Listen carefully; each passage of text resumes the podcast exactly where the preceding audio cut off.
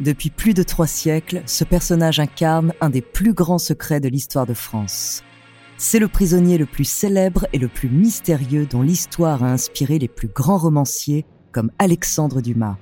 Au cinéma, il a été incarné par les plus grands comme Jean Marais ou Leonardo DiCaprio. Son nom, on ne le connaît pas, mais sa légende perdure autour de son personnage, l'homme au masque de fer. Des gazettes clandestines aux livres d'histoire, Découvrez sa true story.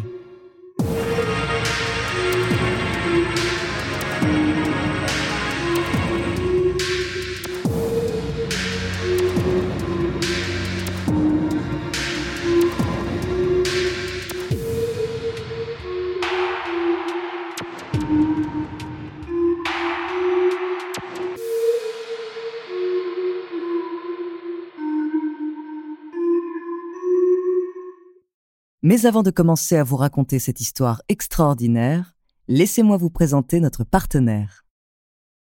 Another day is here and you're ready for it. What to wear? Check. Breakfast, lunch and dinner? Check.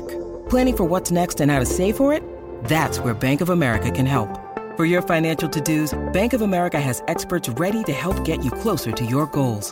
Get started at one of our local financial centers or 24-7 in our mobile banking app. Find a location near you at bankofamerica.com slash talk to us. What would you like the power to do? Mobile banking requires downloading the app and is only available for select devices. Message and data rates may apply. Bank of America and a member FDIC.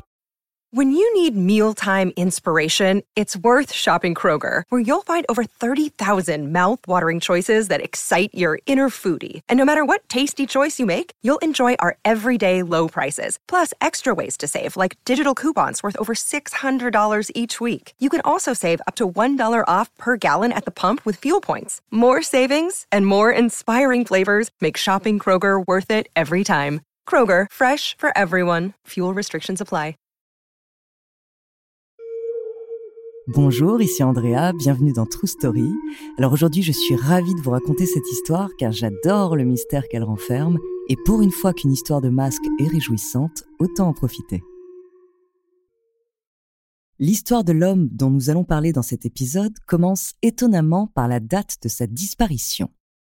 Le 19 novembre 1703, un prisonnier inconnu meurt à la prison de la Bastille.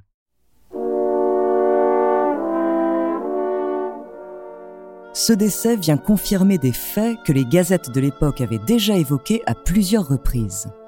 Un homme dont on ne connaît ni le nom ni le visage, puisque caché nuit et jour par un masque, demeure en prison sur ordre du roi Louis XIV. Les premières rumeurs datent de 1687. On découvre à ce moment-là que l'histoire de l'homme au masque de fer est fortement liée à celle du geôlier Bénigne d'Auvergne de Saint-Mars. Cet ancien mousquetaire, brigadier de D'Artagnan, est dans les bonnes grâces de Louis XIV. Grâce à ses faits d'armes, il quitte la prison de Pignerol dans le Piémont pour être nommé gouverneur du fort de l'île Sainte-Marguerite au large de Cannes. Il se voit confier la garde d'importants prisonniers et ne manque pas de le faire savoir. Lors de sa première visite sur l'île, il se laisse aller à la confidence auprès de quelques habitants il est en train de faire construire une prison spéciale pour un homme dont personne ne doit connaître le nom. Quelques semaines plus tard, les Nouvelles Ecclésiastiques, un journal clandestin et contestataire, racontent l'arrivée du mystérieux prisonnier à Sainte-Marguerite. Celui-ci était enfermé dans une chaise à porteur, ayant un masque d'acier sur le visage, et tout ce qu'on a pu savoir de Saint-Mars est que ce prisonnier était depuis de longues années à Pignerol et que tous les gens que le public croit morts ne le sont pas. Grâce à cet article très intrigant, la nouvelle se répand comme une traînée de poudre dans toute la France, mais elle reste à l'état de rumeur. En 1698, Saint-Mars est nommé gouverneur de la Bastille et là encore, il s'y installe avec son prisonnier, toujours masqué la vie de ce mystérieux personnage prend fin cinq ans plus tard, à l'âge de 45 ans environ. Son corps est enterré le lendemain de son décès sous le nom de Marchioli. Ses vêtements et son linge sont brûlés et les murs de sa cellule sont complètement repeints par crainte qu'il ait laissé un indice sur sa véritable identité.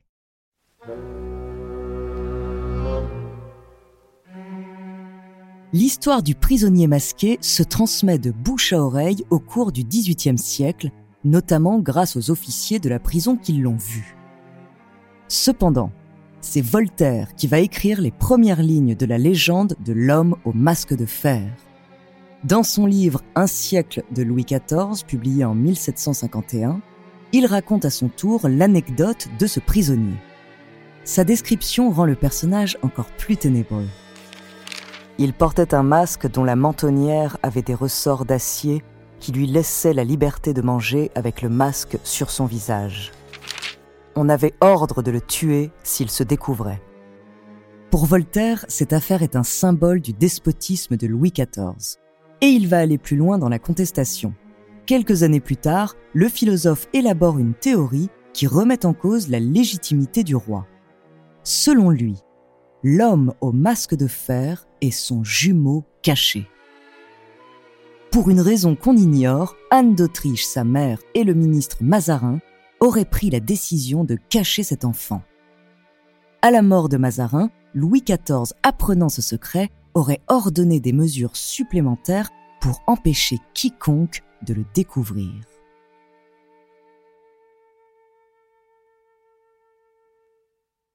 Alexandre Dumas s'inspire de cette thèse pour son roman Le Vicomte de Bragelonne. Même si le récit n'est pas centré sur l'homme au masque de fer, l'épisode qui lui est consacré va plus tard donner lieu à une dizaine d'adaptations au cinéma. Marcel Pagnol défend également cette théorie avec ferveur dans son essai intitulé Le secret du masque de fer. Selon lui, les égards dont a bénéficié le prisonnier ont coûté plus de 5 milliards, soit 5 fois plus que celui de grands notables. Aucun doute pour l'écrivain, seule une personnalité aussi importante que le frère du roi peut justifier ces dépenses faramineuses. Pourtant, cette hypothèse n'est pas des plus solides et n'est même plus évoquée aujourd'hui.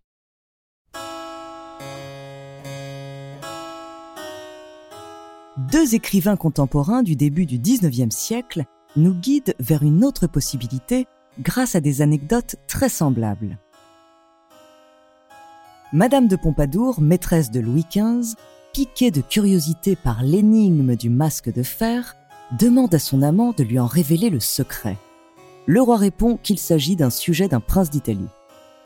Vingt ans plus tard, la reine Marie-Antoinette pose la même question à son époux Louis XVI, qui répond quasiment la même chose. Cette réponse vague permet tout de même de faire le lien avec Ercole Mattioli, secrétaire d'État du duc de Mantoue, incarcéré sur ordre de Louis XIV après l'avoir trahi et ridiculisé. Son arrestation se serait faite de manière très discrète pour éviter tout incident diplomatique. Cette thèse est plausible, la situation justifierait le port d'un masque et en plus de cela, le nom de Mattioli est très semblable à celui de Macchiali, nom utilisé pour consigner le décès du masque de fer.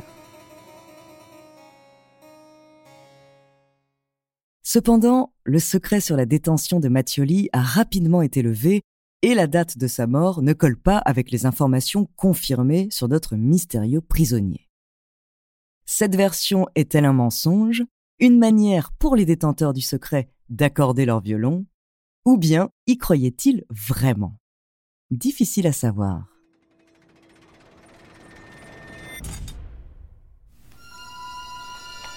Un peu plus tard, au début du XIXe siècle, alors que la monarchie vit ses dernières heures, une autre thèse voit le jour. Elle est un tout petit peu moins scandaleuse et moins contestataire que celle de Voltaire, mais elle ne manque pas d'alimenter les cancans. Selon un intellectuel de l'époque, derrière le masque de fer se cacherait Nicolas Fouquet, le surintendant des finances. Cet homme d'État très influent et ambitieux a été victime de la méfiance et de la jalousie de Louis XIV. En 1661, il est arrêté pour ce que l'on appellerait aujourd'hui des détournements de fonds. Trois ans plus tard, il est condamné à la prison à vie.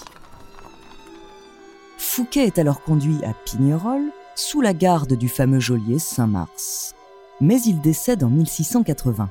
Autrement dit, bien avant les premières rumeurs sur le prisonnier masqué et plus encore avant la mort de l'homme au masque de fer à la Bastille. Cependant, sa disparition est empreinte de mystère. Sa dépouille n'a jamais été retrouvée et son valet, avec qui il était emprisonné, est décédé seulement 11 jours avant lui, ce qui laisse à penser que sa mort a pu permettre de faire croire à celle de Fouquet. D'ailleurs, je vous le rappelle, Saint-Mars lui-même, à son arrivée sur l'île Sainte-Marguerite, avait discrètement laissé entendre Il y a des gens que le public croit morts et qui ne le sont pas. Mais alors Fouquet aurait eu 88 ans en 1703. Selon des historiens contemporains, le prisonnier de la Bastille n'aurait été qu'un leurre, et l'intendant serait bien mort à Sainte-Marguerite ou ailleurs.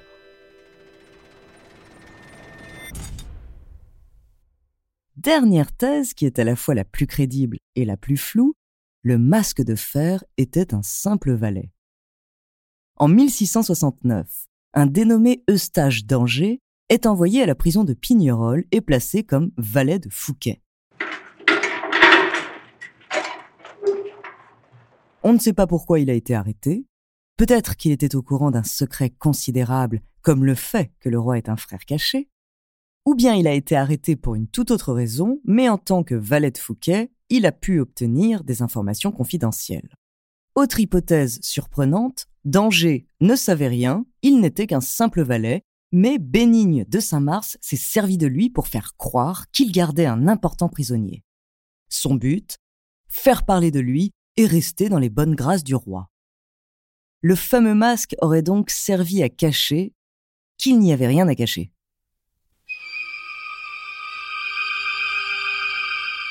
Bien que les hypothèses attribuant l'identité du masque de fer à Nicolas Fouquet ou à Eustache d'Angers sont aujourd'hui les plus crédibles, cela n'a pas empêché les spéculations.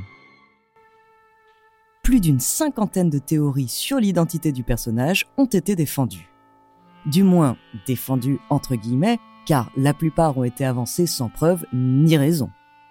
Les plus fantaisistes, voire absurdes, ont accusé Molière, un lord anglais, un nain noir du nom de Nabot, amant de la reine ou encore d'Artagnan. En 2015, l'enquête a cependant été bouleversée par une importante découverte. Les archives nationales de France ont mis en ligne l'inventaire des biens et papiers de Bénigne d'Auvergne de Saint-Mars. Ces documents, que l'on croyait perdus depuis plusieurs siècles, ont permis de révéler que le geôlier détournait de l'argent sur le compte du masque de fer, qui ne vivait donc peut-être pas dans les conditions si luxueuses que ce qu'on a pu lire. La légende de l'homme au masque de fer renferme donc encore plein de secrets et continue d'animer la curiosité de nombreux chercheurs et historiens.